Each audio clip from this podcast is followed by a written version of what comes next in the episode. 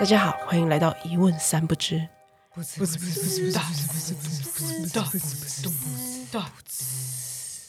我是一心，我是大宝，我是阿贵，我是面包。一心是谁？接的蛮顺的，然后我们没有要解释。不在乎。好了，我们我们当然要解解释释一下。今天呢，我们欢迎到了另外一位特别来宾艺兴，噔噔噔噔噔。欢迎艺兴，嗨，有点害羞那。艺兴是谁呢？这就要来讲到我们这集的主题了。面包介绍一下主题是什么好了。啊，去年的时候，大宝拍了一个关于山的记录影集，叫做《群山之岛与不去会死的他们》。大宝就是担任这个影集里面的摄影师之一。嗯，然后呢，因为呃这个影集就是要上映了，所以我们就想说，那不如来聊一下大宝在山上发生的各种事情好了。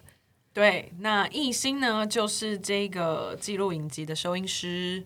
大宝先介绍一下群山之岛这个计划好了。呃，群山之岛呢，其实是一个之后会在公共电视上面播出的影集，然后呃是有四集的纪录片，每一集呢会播一个小时，那每一集就是记录一个向导跟一座山，应该说四位年轻的登山家，然后跟他们的启蒙之山，所以呢他会带着我们整个剧组一起回到那个启蒙之山，一起跟他走那一座山，然后他也会告诉我们他在山上发生的故事。那呃，四位登山家呢，分别第一集是那个詹桥鱼，绰号叫三条鱼。然后第二集是张元直，他是有爬过 K two 的登山家。嘿，萨米，算了，等下解释。K two 就是一个像是喜马拉雅山一般那么难爬的一个很大很大的高山，那一种。但他带我们回他的启蒙之山，所以我们是爬圣林线，在台湾。嗯，对对，好，然后第三位呢是郭雄，这是他的绰号，然后他是黑熊的研究员，研究员嗯，啊、然后第四集呢的主角是普鲁图，他在里面的绰号叫普鲁图，就是 Pluto 冥王星，他是一个向导，所以他的职业就是在带很多的呃人爬山这样子，有包含很多新手。第一次爬山可能都是跟着他，但是他有一个很大的特色是，他非常的会煮饭。嗯，他不会带大家去吃那种山屋里面的那种山屋里的厨师煮的饭，他会把所有的食材都背上山，然后在山上做一桌很厉害的菜给所有的小队员吃。所以，我们这四集的拍摄，他也是我们整个剧组的后勤队长，所以我们都吃的非常好。对他四集都跟我们上山。对，对，好。然后，呃，一般来说啊，因为其实介绍一个一个作品，影视作品也好，不演艺作品也好，什么，大部分都会去访问导演。但是我们今天呢，就是邀请到两位组内担任摄影师跟收音师的两位，然后就是想要带给大家一些不一样的聊这个作品的观点。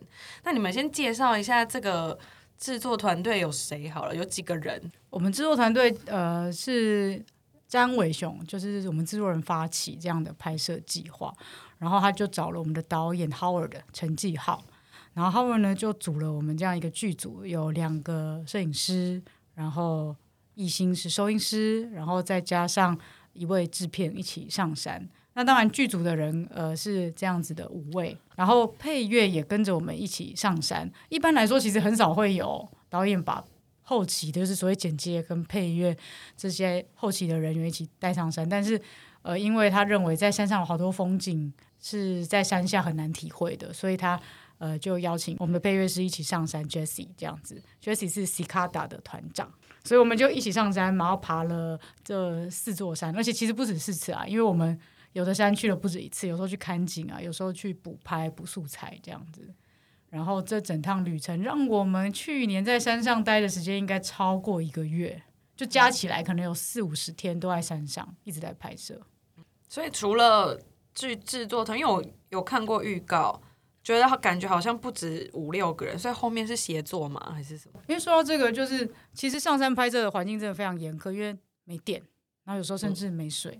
那我们要拍摄的话，一定要有电池嘛。那电池怎么办？从山下带上去。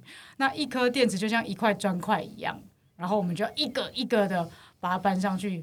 所以呃，我们基本上每一次上山，就算剧组真正在执行的人可能是五五个人，可是有后勤的，我们称之为协作，就是背工，他们其实也不只是背，他们还要帮我们打理我们的生活起居，帮我们打水，然后煮饭，然后要去背水，哎，安排行程，所以基本上可能也会有到六七位协作跟我们一起上去，所以每一趟上山基本上都可能有十来个。对，嗯，而且电池用完，哎，不会变轻哦，它还是一样的重量，所以还要把它背回来哦。不像食物吃完就没了，没了，电池用完了怎么不会变轻？我希望马斯克以后可以发明一些用完就变轻的电池。对，好，马斯克，请你听我们的 podcast，谢谢。所以这样子每次上去一个人，像你们两个，就是大概行李都是背多重啊？我一般来说正常好像背十三，像我新手第一次爬山，可能背十三是比较安全的重量，但是我第一次不知道，我就背到十六。我不知道那个不太好，对，就是有点危险，所以我一直走走走走到就快死掉、快死掉的时候，其他人就问我说：“哎、星，你的背包称一下多重啊？”这十六，哇，我太危险了吧！然后就帮我拿掉一些重量，然后我就觉得哎、有点重生的感觉，对，有点活过来。我觉得其实新手背超过八就很多了。对啊，真的，我也觉得。好，那个平量的基准怎么算呢、啊？是什么你的体重的几分之几这种东西吗？一般是说意志力吧，我觉得。嗯 我觉得意志力有很意志力很重。要。对，一开始我真的不知道，因为我真的背十六走很久，可能应该十几 K，有可能嗯十几二十 K 有。对，然后直到就是哎，大家就想说称称看多重的时候，才发现哎，这样这样真的不行，太危险了。对，一般来说，因为如果你是跟商业团去爬山，就是你参加那种登山的团的话，你不用背自己的食物，也不用背自己的睡袋、睡垫，因为在山屋会有人就是帮你准备好，所以可能你去。在参加那种登山团，你可能背的不会超过十公斤。我们会说那个叫做轻装登山，就是不是所谓的重装。可是因为我们去拍摄，常常不是住在山屋啊，我们要自己搭帐篷啊，然后又要自己煮饭，所以大家都会互相分担很多的粮食，甚至我们自己的器材。器材所以我们一个人通常都会背到十五以上，有时候还有背到超过二十的。嗯哦，听说我们的向导有背到四十，哈，因为因为我们的协作是称重的，就是他们不能背太重，因为他们有就是我们付他们多少钱，他们就不应该让他们背太重。嗯，所以剩下的都在向导身上，多出来就在向导身上。向导为了帮我们省钱，协作背不了，他就自己背。他背了一个张韶涵上山呢、我的天可能不知道，可能他女朋友吧。哎，这不要讲。那你们两个本来就有都有爬山经验吗？怎么会答应加入这个团队？嗯，我完全没有，啊，是，那你你怎么会贸然的？对，你怎么会想要入这个组？只是因为我觉得，呃好，这个故事呢讲起来有一点复杂，就是我认识好很久，认识导演很久了，嗯，然后他很久都不找我拍片了，就是我们大概中间隔了五六年没有联络了，然后直到五六年后有一天，我又跟他一起拍片了，然后我知道他有拍登山的纪录片，然后我就跟他讲说，哎、我超想爬山的。而且不用钱嘛，还可以去赚钱爬山。然后说，如果你以后有什么爬山纪录片，我不收收音费，我不要收钱，我都陪你去爬山，然后我还上山帮你录音这样子。而且一部分也是因为我觉得台湾的山很漂亮，但是台湾的登山纪录片，我就觉得还想要看到更好的 纪录片。对，然后我想要自己也可以参与其中，所以我就跟浩尔讲这件事情。殊不知，哎，他还真的有爬山的纪录片找我拍摄，对，然后就爬山。你有收钱吧？啊，对我有收钱，我有收钱。浩尔是一个好人，虽然收一点点钱，但是我还是有收到钱。啊，对，但是那个费用就不高了。你们大家希望第二季可以更高哟，这样子。对，第一季的收视率如果好的话，也许我们第二季预算可以增加。可是我真心的希望大家来看看台湾的山到底有多漂亮，因为以前我们有进山政策，所以呃，我们的上一代，包括我们这一代的人都不敢去爬山。这就其实这是政策的关系，他们就故意告诉你说山很危险，不要乱去什么之类。但其实如果你知道山的危险在哪里，它比在都市过马路还安全。对，嗯，就是因为以前戒严的关系，所以政嗯府会管制，就是不要让所谓的暴民或者是一些，逃到山里去。对对对对对，所以他们就会限制大家入山这样。对对对。但其实台湾山真的很漂亮。对，嗯，对。那大宝嘞，你怎么？其实浩尔在邀我拍这个山的纪录片以前，我也是只爬过可能台湾的两三座山，像是雪山，然后奇来、南华，就是比较入门的，我们称之为入门百越。嗯，然后可是爬完山之后，我其实很想要再爬更多的山，但是就是一直还没有成型。然后我也知道台湾的山上，因为真的很美，因为你去过一次之后，你真的会食髓知味，就觉得天哪，我好想再回去。就在这个时候，哈，我就突然就是有来邀约说，要不要一起去拍登山的纪录片的时候，我就觉得天哪，梦想成真，而且是拍片还可以赚钱，这样然后就觉得天哪，我也觉得可以赚钱很好。对，因为其实你，哎，坦白说，就算不赚钱，只是去爬，你都觉得赚到了。对，真的，那是一种身心灵全方面的一种很大的满足。对，那你又可以赚一些生活费，下山哦，我觉得这哦太棒了，太棒了。总之，呃，我觉得这个爬山真的让我们获得很多。也失去很多体脂肪的部分。哎，是好的失去呢真的很好。嗯，对，对哎，有的人就说上去就是可能一个礼拜下来就哎掉两趴体脂率，我掉了七趴，哇真的假的？真的，有我第一？次哦，马上补回来，补回来十三趴。啊，Sorry，所以两个人就是以一种 working holiday 的心态，一开始是或一开始是是别人付我钱去爬山耶，工作假期，可是我觉得很有趣的是，可能艺兴在拍这个片之前，登山的经验比我还少。然后那个时候，他为了要拍这个片，他买了很多登山用品。然后一上第一座山，他就我要卖装备，我要卖装备，我不要再爬了，就是从头到尾不停的在一直念，一直念。然后我们都很怕他可能在下一刻就真的会撑不下去。对，但在山上你撑不下去，可能是一天后的事情。我的意思是说，如果你现在决定要放弃，那你走出去可能要一天才走得出去，所以还有一天的时间可以让你后悔。而且没有人要陪你回去哦。对，没有人陪我回去，很可怕。对，但我确实是无时无刻都想要买装备。就在我大概一开始很开心的走进去，大概一公里以后吧，一公里以后一，公里以后，因为其实你你背那么重，然后走在山上一公里又很热。你就那一次背十六公斤这样吗？对，一开始十六公斤嘛，十六公斤就是有器材，然后走了一公里，然后又很热，嗯然后又上上下下，然后你又不知道，因为我们第一次去的是八通关，它根本没有大山大景可以看，它就是一个树哦林，跟我古坑温到高 K 啊平班孙那那种风景差不多，你知道吗？我说我干嘛背那么重走来这里干嘛？我在干嘛？就算可以赚钱，然后又很少，好算了这不就是人生吗？对，这人生好难哦，太困难了。然后我就想要卖装备了，然后每个人访问我都说，嗯，我真的想要卖装备，下山就把装备卖掉吧，这样子。但是他下山之后啊，第二集我们要拍摄的时候，就他要结婚，他就说：“哦，还是我要上山，我可以上山吗？没关系，我可以先不要度蜜月，我可以先上山。”这样，对我们如果上山拍摄完，下山的一个礼拜内，我就会办婚礼，就要结婚。然后因为怕在山上晒伤啊，或晒黑什么之类的，对啊，你很敢呢。对，所以所以他们我很敢，可是他们不敢，就是剧组不敢让我上去。对，所以我就没有参加那一次的爬山，那后来第三、第四集他还是全程都完成了，而且很强。就说要卖装备，可是直到其实今天我们来录音室之前，他还带我去逛装备。没错，我们刚才在看装备，我的手机现在还有那个记录。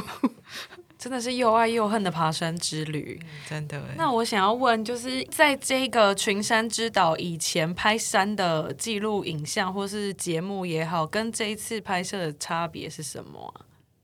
我觉得我们这一次拍摄其实真的蛮像实景秀，嗯，因为我们这次拍摄的摄影机是几乎随时随地就是都一直背在身上的，所以我们一直背着机器爬，只要任何事情突然发生，也许一只山猪跑过去，黄喉雕，然后或者是黑熊，如果真的出现，我们马上机器就从脖子上直接拉拉起来就就拍，所以我们非常的及时，然后不是像有的纪录片。他们可能是说，哎、我们是呃摆设好的，设计好一个场景，哦，觉得这片山林很美哦，那我们就把机器架下来，然后演员走过去之类的。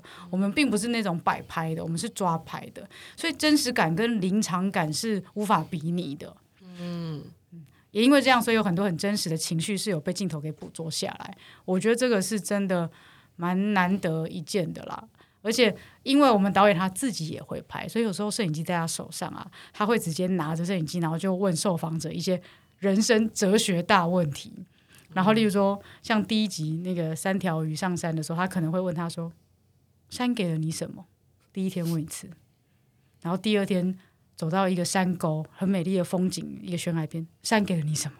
再问第二次，然后第三次 就是呃，可能当天暴风雪根本出不去山屋，然后大家都闷在山屋的时候，他就说山给了你什么？就是一直问，一直问，一直问，然后问到后来，可能那个主角每一次给的答案都不一样，可是每一次给了答案都很有不同的感受。这个东西，我觉得这就不是一个一般其他拍台湾山岳纪录片会去做的事情。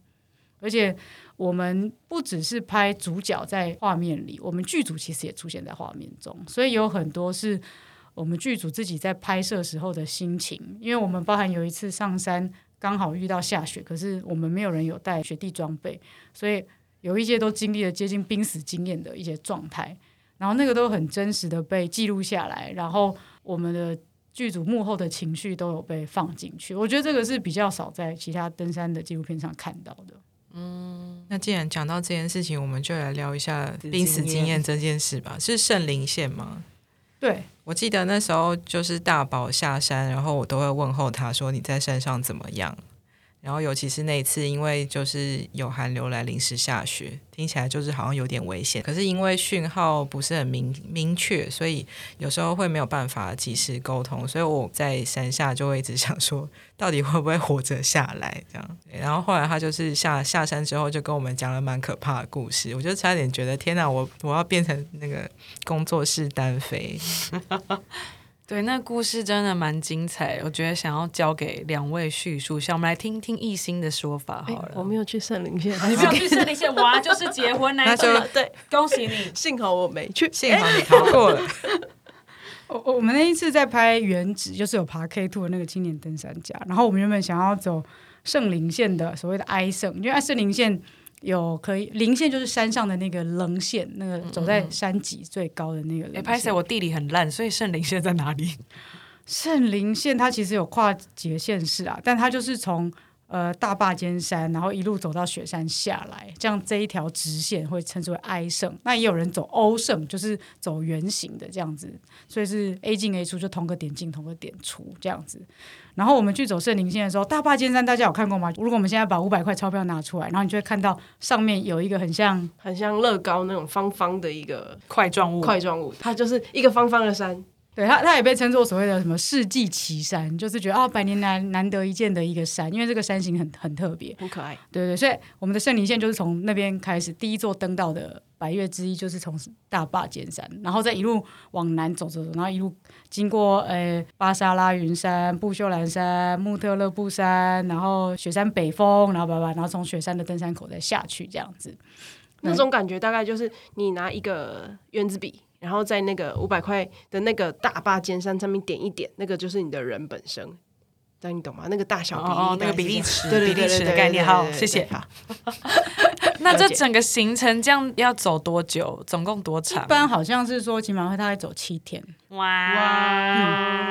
但是。好死不死，因为我们拍摄的时候是在冬天，就是二零二零年的冬天，which is 就是新冠肺炎最严重的那个时候，刚开始起来的时候，所以我们在山上其实有时候都会开玩笑说，会不会我们一下山，大家都变成僵尸，就是都变成病患，好幼稚哦，你们好幼稚哦，天哪！因为我们在山上有时候没有讯号，根本没讯号，不？在山上一个礼拜，会不会下山的时候，整个世界都变了？这样，嗯，对。然后总之我们在山上就突然遇到雪。大下雪，然后我们没有带雪地的装备，所以我们走到我记得可能是第四、第五天的时候，我们经过了大坝，然后要继续往南，到了穆特勒布山的时候，那是一个很陡很陡的雪坡。其实如果在没有下雪的时候，你是可以看得到山上的路径的，你可以知道说，哎，这些小径可能是之字形的慢慢上去。可是因为下雪，然后有积雪，可能有三十公分左右，所以我们根本看不到路。而且我们要一路往南嘛，所以我们是所有人都重装，都背着十几公斤，甚至二三十公斤，然后走在那个坡度可能有三十三四十度那么陡的坡的时候，每一步踩下去，你都不确定你到底踩在什么东西上面。嗯，就是雪，可能会踩到冰，会滑倒。对，或者说你可能踩在一片石头上，然后你可能就会滑倒。而且他们还没有带雪的装备，完全雪装备可能是冰爪之类的都没有。对，如果你有冰爪的话，就会有点像是雪中的钉鞋，你可能走上去会比较踩的比较稳。可是我们就是一般的登山鞋而已，但是又想要爬过去，所以我们就一直爬爬爬到那边的时候，那个雪坡真的太陡，陡到我们没有办法一次爬到顶。所以就必须向导走在前面的时候，他可能走到一个阶段，他就要停下来，然后找一个树或什么，然后固定，然后放绳子下来，然后大家再拉绳子上去。那它就是一个陡到需要拉绳子走上去的一种坡度。对对对对对，所以我们就变成说，哎、他在拉绳的时候，我们就要等十分钟。好，大家上了几步，再等十分钟，再上个几步，再等十分钟。所以这样一直来回，一直来回回，我们可能在那么三四十度陡的那个雪坡上面，可能就待了四五十分钟，而且很冷。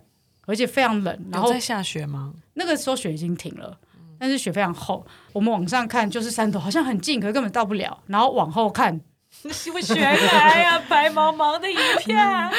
往后看有会看到一些很矮很矮的树，然后很矮很矮很远很远。然后那时候协作就说不要松懈哦，如果你一松懈下来的话，你回头一跌下去，七天后头七才会到家哦，这样子。哇，真好笑！这个协作是？谁？阿哲，他有他有八块八块腹肌，嗯对，总之我们就听我到那些不会，原谅他。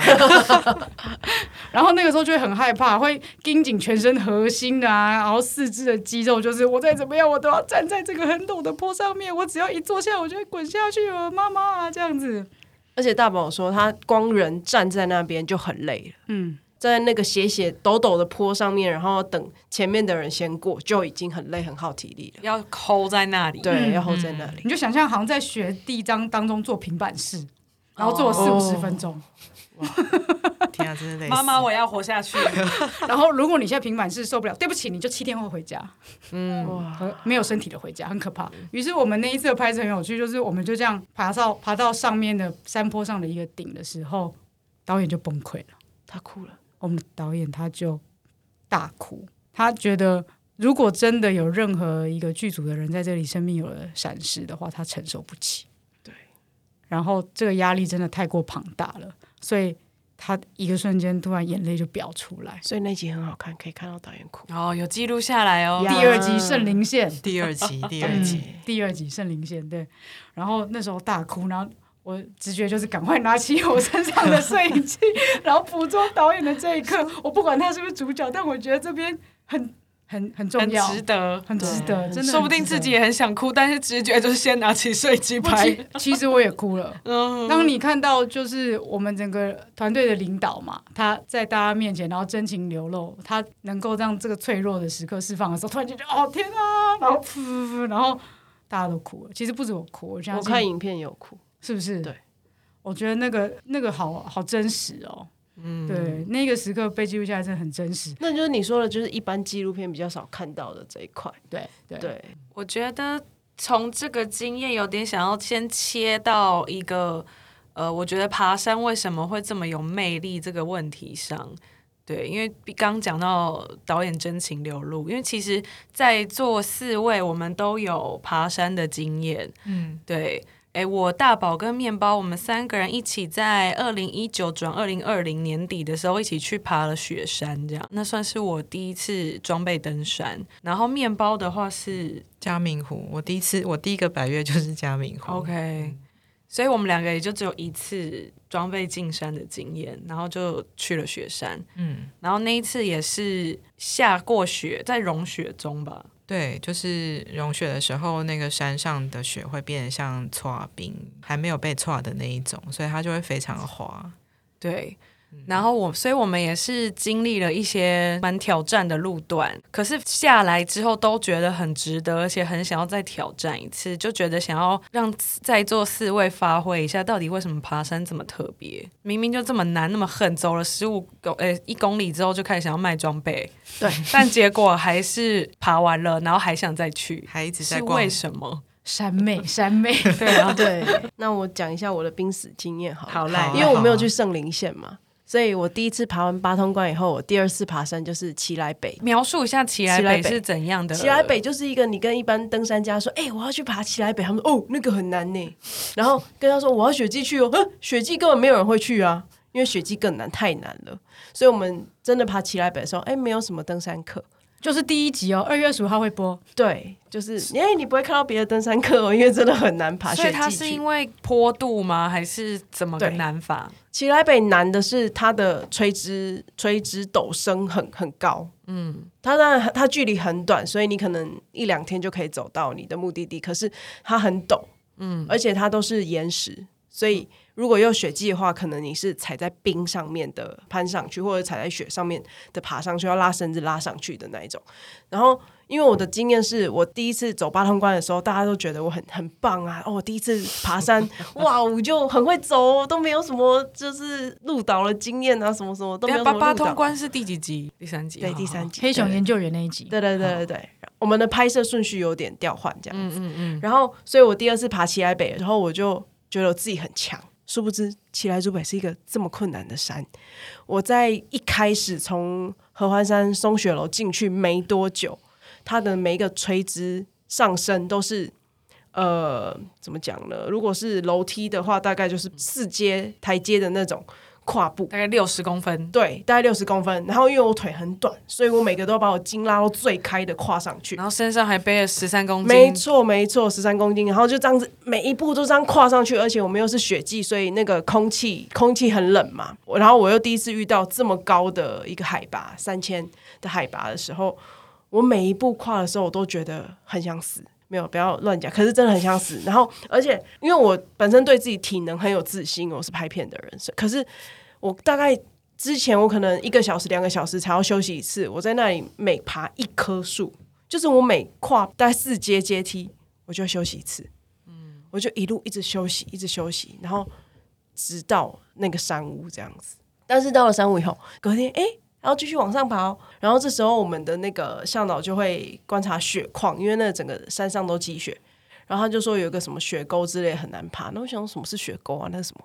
然后就就走的时候发现，哇，原来雪沟就是一般的山沟，然后被雪堆满了以后，只要一踩进去，因为那个雪是软软的，然后都覆盖起来，根本看不到底下有什么东西，踩进去，哎，就掉下去了，掉下去就掉到一个石洞里面去的那种感觉。你可以想象，例如你你看到一个山沟，山沟就是有大石头就是一碗对，一颗一颗大石头，对不对？啊，你踩了一个大石头，哦，稳稳，但是你下一颗你踩空的时候，你就会掉到那个石头跟石头哦接缝中间，对，然后掉进去，哎，还要再爬起来哦，继续走。是惊喜包哎、对，但是那个体力的耗费就很可怕，因为你是背着十三公斤掉进去以后，然后再爬起来，再继续走。我掉到那个雪雪沟以后，我就继续往上走，但是我真的是太想死了，我觉得那个太难了，就是那个那个海拔，然后那个，因为你除了要有就是跨大步的肌力以外，你还要有心肺，然后我都不够，然后真的太想死。可是我就爬爬爬爬到一半的时候，我们的其中一个协作突然蹲在某个我左上方等我，然后说：“一心，我帮你背背包。”好感人哦，真男人我人。想说太丢脸了吧？怎么可能让你背啊？拜托我自己背就好了吧？那我又劲，然后结果他就说真的，我帮你背，然后我就默默把背包交给他以后，我就觉得天哪，他救了我一命，他真的救了我一命哎、因为我觉得可能下一秒我就要路倒了，对，哦所以这个时候我就要呼吁，就是跟你一起去爬山的人真的很重要，真的，真的，你看你找了什么样子的队友跟你一起爬山，他们互就他们给我的鼓励都很重要，而且我觉得是，就是爬山可以看出一个人。就你跟你你去你想要认识一个人，或是你比如你在找男友找女友，就带他去爬山，你就会知道他是怎样的人。点头如捣蒜。患难见真情。真的，真的，而且不是我当时已经结婚了哦，那个协哎作我真的给他处理了，没有。哎呀，老公，哎可是他只就只是他帮我背到那个一小段路，他就换我自己背了，所以其实也还好。他就是让你快要活不下去的时候，找到一个求生的意志。没错，没错，讲到对，讲到协作帮忙背背包，我就想起好像之前面包有跟我分享，他去爬嘉明湖的时候，也有一个背背包背背背包的经验。哦怎么样？你也想嫁了哦，对，，因为我没有要嫁，不是，就是呃，嘉明湖对于登山的爬百越的新手来说，其实算是有一点难度的山。然后，然后我上山之前又工作莫名其妙很忙，所以我其实没有好好的训练，我就上去了，就很惨啊。惨上加惨，就是江明湖常常会有一些枯坡，就是那种陡上的坡，然后然后你又必须要就是手手脚并用的往前走，这样。反正就是我基本上都是走那个团里面的最后一个。然后被拔背包这件事情呢，就是因为呃，我们后来就是呃都已经爬完要下车的时候，可是因为要赶那个车子，就是在公路上面它会有交通管制，所以我们要在几点之前就要回到登山口。但是因为我真的是爬太慢了，然后我跟艺兴一样，就是不小心背的有一点重，结果呢，领队就一直问我说要不要帮你背背包，然后我是会觉得超级丢脸，我就会觉得我都已经走最后一个，那我还叫别人帮我背背包，我就是就是觉得我这样不行，对对对，就是尊严会过不去这样。就是走最后一个，所以才要帮忙背啊。就是自己在那边闹别扭啊，然后后来结果就是一直走了走，走到赶到后来，就是他们那边等我，然后我我赶上他们的时候的那一刻，我就流鼻血了。啊，哇，然后他们就说：“嗯，背包拿来。哇，不流鼻血还不不不给背，”天哪，然后好像就是拿个卫生纸塞住之后，就自己一个人很生气的就冲到最前面去，然后走到登山口等他们。你有哭吗？我没有哭啊，我只是觉得就是天呐，我居然就是还是被被拔走背包了。哈！可是我我其实我那时候啊，我在那一段山沟的时候被背背包的时候，我就我空空的嘛，然后我就看着我周围的大家，嗯，大家都身上都还有背包，就只有我一个人很轻的继续往上走。一开始可能会有一点就是哈兹克西，就是很丢脸、很丢脸的那种感觉。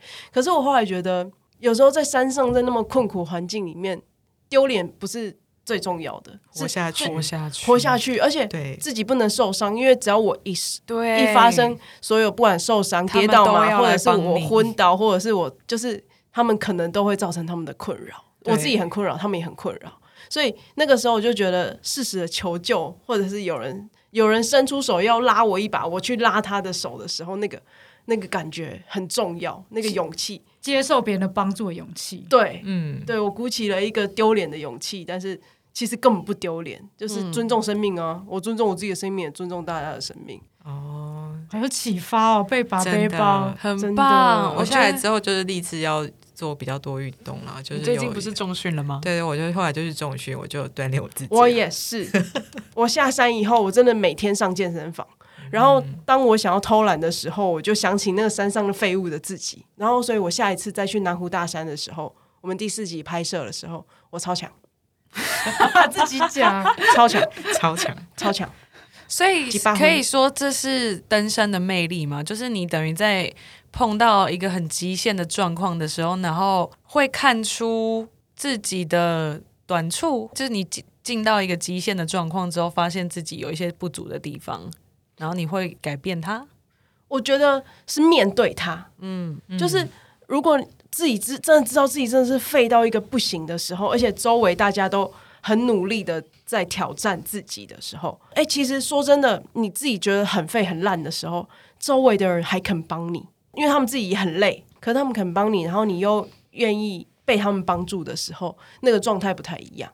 嗯，就是你好像走在一条很暗、很暗、很暗的道路，然后你看到一点光亮，你到底要不要走过去？然后你走过去了，然后你发现哇，完全不一样世界的那种感觉。好类似啦会讲，对好会讲。大家自己去体会，希望你们有这种感觉我觉得可能不是只有发现自己的短处啦，其实也会发现原来我做得到之类的事情。啊！对对对对对对对，像比如说对，比如说一心去了南湖大山，然后就觉得天哪，我超强。哦，对哦，说到南湖大山，就是做说到南湖大山，我就就是因为南湖大山是一件有点马拉松的事情，它有点越野马拉松，它非常要走非常非常远的路，然后又有什么上坡、陡升，然后陡降啊，然后有碎石坡，一个毫无止境的碎石坡。然后你才会走到山屋。然后在我登上南湖大山主山的那一刻的时候，我看着远方那些我走过的路径，然后我就想说：天哪！我一个小废物，居然可以征服这些路径。我走过了哎、我就是从那边走走到这里来的时候，因为他视野很清楚的时候，就觉得哎、其实也没有什么困难的地方。我觉得这是一个点呢，就是对我来说，爬山很有魅力的一件事情，就是你所走过的路都是累积，然后你会到一个高点回头看的时候，你发现你走了这么久，它就是一个有点像人生成就视觉化的一个很便捷的方式。就可能你活了二三十年，但是你平常日常生活中没有办法去反思说你过去做什么，但你去爬山的时候。你就是很可以视觉化，立刻看出说，哇，原来我走的路就是这样哦。对这就是我的累积耶。而且你爬山不一定要登顶，嗯，其实你走了多少就是多少哎、嗯，你走一 K，我靠哟！你在那那个陡坡走了一 K，其实就是一件很屌的事情。一 K 就是一 km 一公里，一公里哦，sorry，一公里或者十三公里，对，都是很强很强很强的事情。我们群山之岛在做特映会的时候啊，我们制作人詹伟雄詹哥，然后他就有分享一个蛮厉害关于山给了他什么的一个整理，然后他就在上面分享，他就说山洗涤你的灵魂，整理你的生命，升华你的情感。所以他觉得在山上，他其实很常跟我们剧组讲的就是爬山会放大你的灵魂。嗯，因为在那个当下，坦白说，你逃不了啊。对，不管是好的坏的，你接受的不接受的，你就只能面对。而在那个当下，其实没有遮掩啊，你你无处可去的时候，你心灵里面的很多东西都会变得很清楚。就是山会逼你诚实，哎，不管是你开心也好，不开心也好，你现在过得去过不去，他就是会逼你诚实。可是其实你会发现，逼自己诚实以后，哎，好像也没那么惨。对，其实没有那么惨，而且有点开心。对啊，就是逃避没有不好啊。就我很喜欢面对没有不好，对面对没有不好。我觉得我很喜欢爬山一件事情，就是每一个人爬山的方式真的都不一样。因为像一心刚分享说，起来竹北有那个六十公分的很大的坡度，然后那你如果是那种人高马大一百公八十公分的男生，可能一步啪就他就过去了。可如果只是一个一百六十几公分或是一百五十公分的女生，你要爬的时候。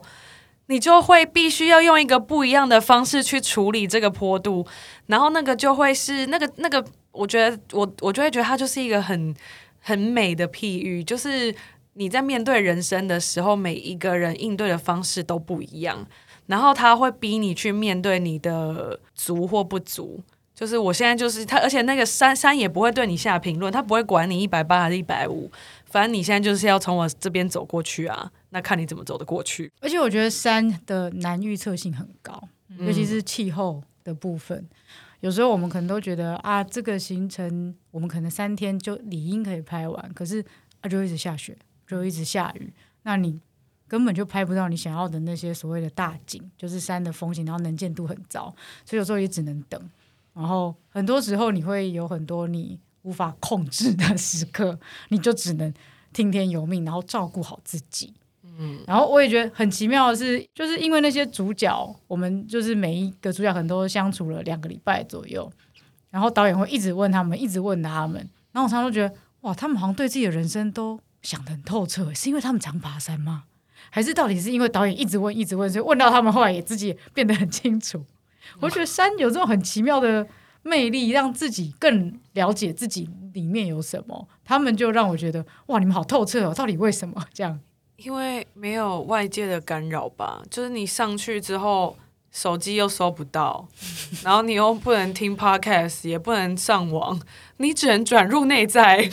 真的，而且其实你走路的时候只能跟自己讲话。对对，我都会觉得，其实我在走路的时候，我都会觉得，我如果是一颗电池，然后我什么时候会没电，然后没电就可以录到，录导直升机就会来救我，然后我就可以下山。但是根本就不会，更不会，真的不会。一路我都会想这件事情，然后有时候会想一些山下的事情，然后有时候想一些有的没的。哎，但走到山屋还有电呢，怎么会这样？就是大概是这种状态。就常常有时候会蛮压抑，原来自己的身体可以带自己来到这。对啊，我觉得它是一个很活在当下的运动。其实真的是，我觉得很多极限运动是蛮蛮有这种感觉。然后山是一种，就是行走的一种禅。对。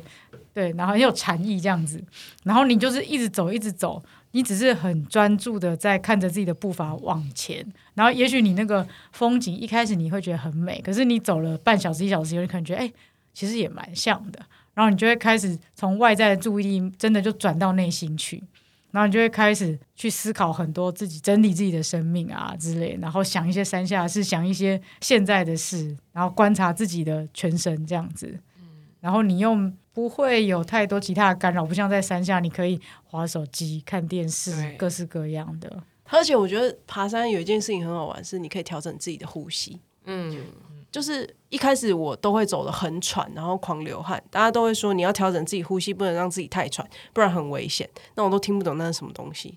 然后直到我最后一次爬南湖大山的时候，我就因为路途真的太远了，我说马拉松嘛。因为太无聊了，这没事做，只能走往前走。那我就开始想呼吸这件事情。那你就可以发现，你找到自己的呼吸方法，这是山下你完全找不到的事情。